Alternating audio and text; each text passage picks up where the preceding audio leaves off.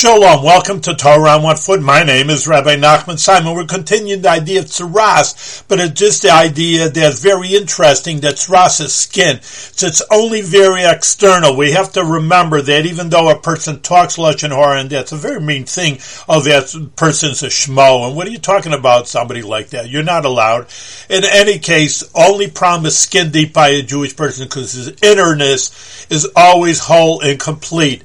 And therefore that even though when a person does something bad, so like we say in English, it's only skin deep. It's only the most external part of a person, and we should remember that they're really good people. And the reason, the the way to remedy is to sit by yourself, to think about what you've been doing, and meditate on that, and contemplate, and knowing that every person really is good. There's nothing to say bad about a person, even though it may look like he's doing something wrong.